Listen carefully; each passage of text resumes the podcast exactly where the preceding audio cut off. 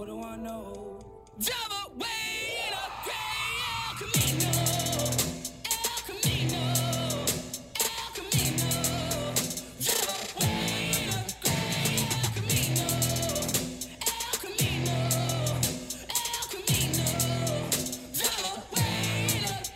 Welcome to Fireside Nets with Spen and Nick, brought to you by Empire Sports Media. This is episode 125, Nick. That's a cool number. That's like a, a century and a quarter. I lied. It's actually episode 124. You remember when Norm Macdonald did the uh, four score joke about Abraham Lincoln? I, I do. R.I.P. Norm Macdonald, one of my favorite comedians. I still watch uh, clips of him to this day. Where was he from, Nick? Little Norm Macdonald trivia. What continent? Actually, that's what country? I think you mean which country, and I believe it's Canada. Correct. Which continent? Canada. All right. Speaking of comedians and actors, I just wanted to plug Nick Shanman's latest show. I mostly blame myself. Uh, this is his second off Broadway show. I thought it was incredible. His next show is October 30th at the Players Theater. And and Nick, I have a list of all the sketches you did. Should I read them on this uh, on this podcast or no? I mean, what do you mean? You're just going to read the titles? That doesn't really Yeah, that's exactly what I'm going to do. That doesn't really do anything. Why don't you just tell me your favorite three, and you could talk about what happened in them? Well, my favorite three sketches from the show there was a Lord of the Rings sketch. Uh, if you're familiar with the movie, at the very end, where uh, Frodo is seeing all his friends after his long journey. Uh, but in Nick's version of these fictionalized uh, events, Frodo has uh, a little bit of baggage that he's been carrying, not knowing he's been carrying it because it's somewhere. Uh, I guess he he doesn't really feel it throughout the journey. So that is one sketch I found very funny. Um, I also really liked, I, I played Frodo, but I'll give credit to Justin Desolé who wrote the sketch. um, I really liked uh, the goblins and Jews sketch. That's a classic. I, I don't think that needs explaining. It's a goblins and Jews sketch, like the Jewish people, like Nick and I are are both You Jewish. can say goblins versus Jews, but it has a happy ending. You can say that. I won't say that. Okay. And then the other sketch I, I told you I really liked was the Luke Hemsworth sketch, uh, where you, of course, played Luke Hemsworth. Yeah, that one was really fun. I uh, I trained a lot to get that singing down because it was a higher key than I'm usually used to singing in. So I'm glad it panned out. and three people who are who are diehard fans of the podcast who are also singers appreciated that uh that note you just gave. Who? I made them up, dude. I don't really think a lot of Nets fans are singers. They might be, but I don't know how many people can relate to you getting that note in song. Well, I think just the thought behind it they'll appreciate. Okay, a few things to talk about in in Nets world today. So uh, I plugged your show. You're welcome. By the way, and this is the last thing I'll say. Then we'll get into Nets stuff. You had a plug for your company in your show that Fireside Nets is currently plugging. So there was a Slate reference, the company that Nick works for, the chocolate milk company. Shout out Slake, Slate Slake. that that was referenced in Nick's sketch comedy show. I mostly blame myself, and now Fireside Nets is referencing both of them. So it's kind of like a plug within a plug within a plug, It's like plugception. plugception. All right, Nick. There was a uh, list put out by CBS Sports. You know how I love lists. They're like my favorite thing in the world. Writing them, reading them. Oh, lists. Anyways, there was a list created by CBS Sports uh, of the top 22 point guards in the league. So, did you see this list? I did not. So this is fun. I'm gonna I'm gonna name players. I want you to tell me where you think they are. Okay. Okay. We'll start with Ja Morant. I'm gonna say Ja Morant is probably ranked. And this is is this like kind of pure talent superstar? Is this like who's the most pure point guard passing wise or just talent overall? No, just who's the best player? All right, The I'm gonna put Ja Morant. Oh god, that's tough. He's up there. Not, they're not gonna put him before Steph Curry. They're not gonna put him before Luka because I'm guessing Luka's a point guard. So I'm gonna say they put Ja uh, not before Kyrie. I'll say fifth. You think Ja's fifth? Okay, so this might be easier. Give me who you think are the top five point guards in the league. Steph That's Curry. just okay. Luka Doncic, Okay. Kyrie Irving, Okay. um, James Harden. Is that right? Just keep guessing. I, I wanted to stop saying K after every answer. Okay. Uh, and then who would be last? There might be someone I'm missing. They're not going to put Westbrook up there. He sucks these days. They're not going to put CP3 on that top 10. They're not going to put anybody from the Celtics. Um, Let's go. Name a point guard. Come on. I'm, try- I'm trying to think. I'm going through teams in my head. I like DeJounte Murray, but I don't think they'd put him there. Uh, who am I missing? A lot of guys. You're missing a lot of points. You said guards. top five. Yes. And then I say Ja Morant. So Ja Morant would be the fifth to me. Okay, so you had Steph, Luka, Kyrie. Kyrie, James Harden, and Ja. Okay, you're close.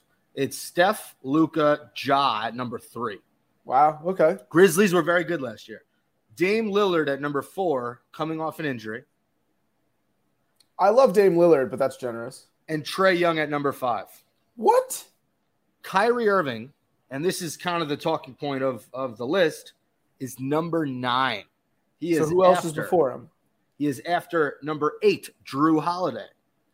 Number seven, James Harden. I love Jrue. Number Holiday. six, Chris Paul. And as I said, number five, Trae Young. Oh come on! You're not putting CP3 in the top ten as a 37 year old on the Suns. Come on. What do we think of Kyrie Irving being number nine on this list? Kyrie Irving, I could. Un- I would say my latest I would have Kyrie is fifth. He'd have to be ahead of Trae Young. He's still more of a pure talent than Trae Young and a dominant player. I, I'm even okay with putting Ja before him, and then of course uh, Curry, Doncic, and I wouldn't even put Dame before him.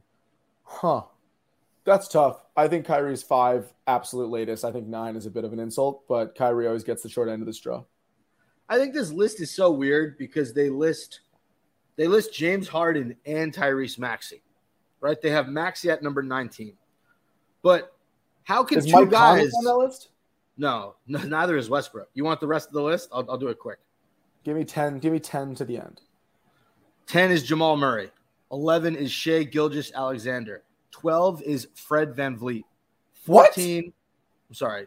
13 is Darius Garland. 14 is Ben Simmons. 15 is LaMelo Ball. 16 is Cade Cunningham. 17 CJ McCollum. 18 Marcus Smart. 19 Tyrese Tyrese Maxey. 20 uh what's Halliburton's first name? Tyrese. And then they- 21 Jalen Brunson. 22 DeAndre Fox. De'Aaron Fox. Okay, why is De'Aaron Fox. Marcus. Marcus Smart should be Can't get it. seven places higher, especially after the last season. Marcus Smart should be. Why isn't Dejounte Murray on that list? I don't know. He should be on the list. You're telling me Fred VanVleet's better than Dejounte Murray? Yeah. I'm sorry. That's who what this. this, That's what what is? Who made this list? Derek Zoolander? Yeah, it was definitely definitely Derek Zoolander. Uh, I think he. I think I saw he was the author of this article. Um, I don't know. It's it's. I don't necessarily agree with it. I think they got maybe the first four right, and then after Dame, I I, I don't think I don't think that CP3 or Harden or Trae Young are better than Kyrie Irving when all are healthy. Um, Listen, I could somewhat see if you make an argument for Harden, but CP3 and Trae Young are, are blasphemous to me.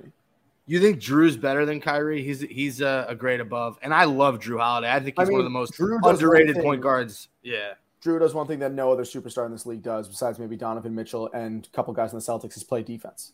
and Giannis. Yeah, okay, you're up. You I was saying, uh, yeah, okay. I Oh, was, you're I was saying guards? guards? I was saying guards. I didn't know that. Okay, gotcha.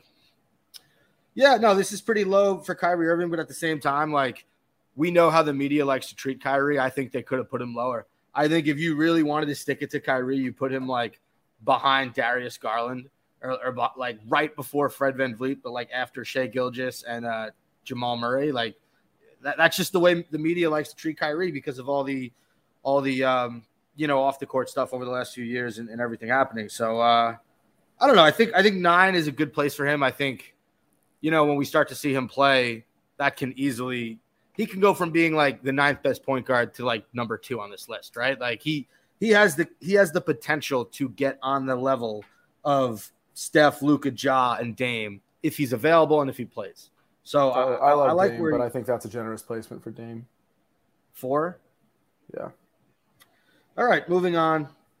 Kyrie Irving discussed getting swept by Boston in the playoffs in a recent episode of Boys Night. Irving said, We got 4 0'd. It was meant to happen like that. Motivation.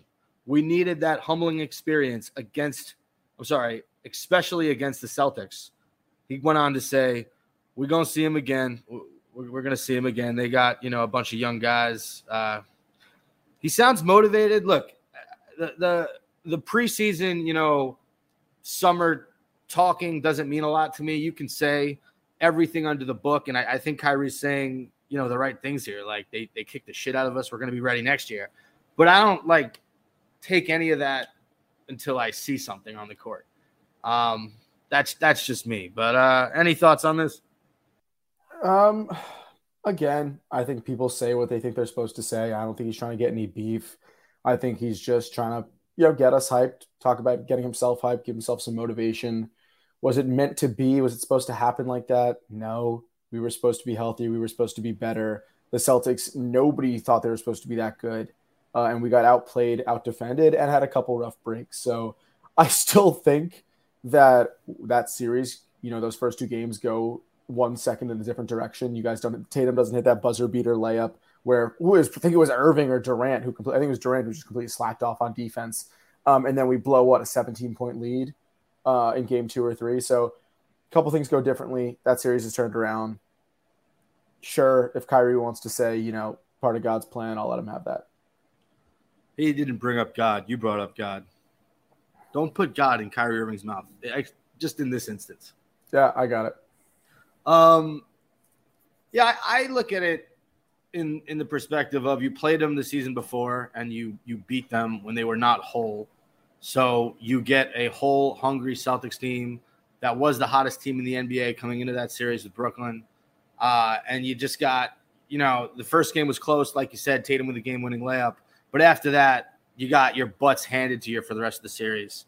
Um, and then obviously you have all this turbulence in the offseason, right? So there were moments where Kyrie Irving and Kevin Durant did not know, did not think they were going to be Nets anymore. The think about it like this, Nick. The last chapter chapter of their Nets careers would have been getting swept in the playoffs by the Boston Celtics. So it, it's kind of funny that he's now he's like, yeah, like motivation, you know? Was it motivation when KD request, you know, requested a trade? I don't know. Um, yeah, those are my thoughts on that. I feel you. Yeah, it is what it is. Hopefully he plays even better. If he's going to use it as motivation, you better fucking impress us this year. I'll tell you that. Speaking of Kevin Durant, there were some viral videos of KD playing pickleball. Uh, he looked pretty good. My question to you, Nick, is do you think you can defeat Kevin Durant in a game of pickleball? I don't. I think I'd be pretty good at pickleball in, in most situations. I'm I'm pretty fast, I'm pretty athletic, I have good hand eye. He's got some long ass arms, dude. Like I cannot see hit many balls getting past Kevin Durant pickleball. So I'll give KD the benefit of the doubt in this one. If you said like me versus like Fred VanVleet in pickleball, I think I'd rake that guy in. No, I'm with you. Is there a is there a sport that you think you could beat Kevin Durant in? I'd say soccer. Like I doubt KD has super great foot skills and he already kind of has some weak ankles and knees sometimes. Like I think that would just be too much stress on his legs. Um besides that, I could probably beat him in chess. Is that a sport? Doesn't count. Listen, Kevin Durant. All right. I know you occasionally listen to Nets podcasts out there, Fireside Nets being one of them. You're a great basketball player. Okay. Me and Nick know we can't beat you in basketball. Or But pickleball. if you if you step on that soccer field and you see my brother Nick, you're gonna get your ass handed to you, buddy. Because my You know brother Nick do? don't play. I want to do like a PK competition, me versus KD. We both take 10 PKs on each other. Whoever scores more wins. And you know what? I'll, I'll take it a step further. I was a goalie in high school. I started varsity. Please don't look up the record. I looked it up the other day. We have way more losses than we did wins. But I'll tell you this I averaged about seven or eight saves per game. I don't think Kevin Durant can score on me. Well, if go. he's doing a PK, if he gets five PKs, he's making less than three of them. Hell yeah. All right. Uh, that is pretty much it for Nets news as of late. Um, we do have some dates. So I think we are one month out from when the actual regular season begins. Uh, that's what the Brooklyn Nets wrote. Uh, at Net Brooklyn Nets Brooklyn Netcast wrote 14 days till Nets basketball is back with a picture of Kessler Edwards, which I love because who doesn't love the Kess Express? Uh, I believe that's for uh, preseason, those 14 days. Oh yeah. And then one other date, the Brooklyn Nets Media Day will be held on Monday, September 26th. Nets training camp will be held from September 27th to October 2nd. So a lot of people are, are you know, very interested in what they're going to say on media day. The players, the coaches, with with all the offseason noise uh, that that happened for the majority of the summer, it's going to be an interesting media day, Nick. No, I'm excited. I'm excited for the season. I'm excited for the players to get warm, bro. I'm excited the guys come back from injuries.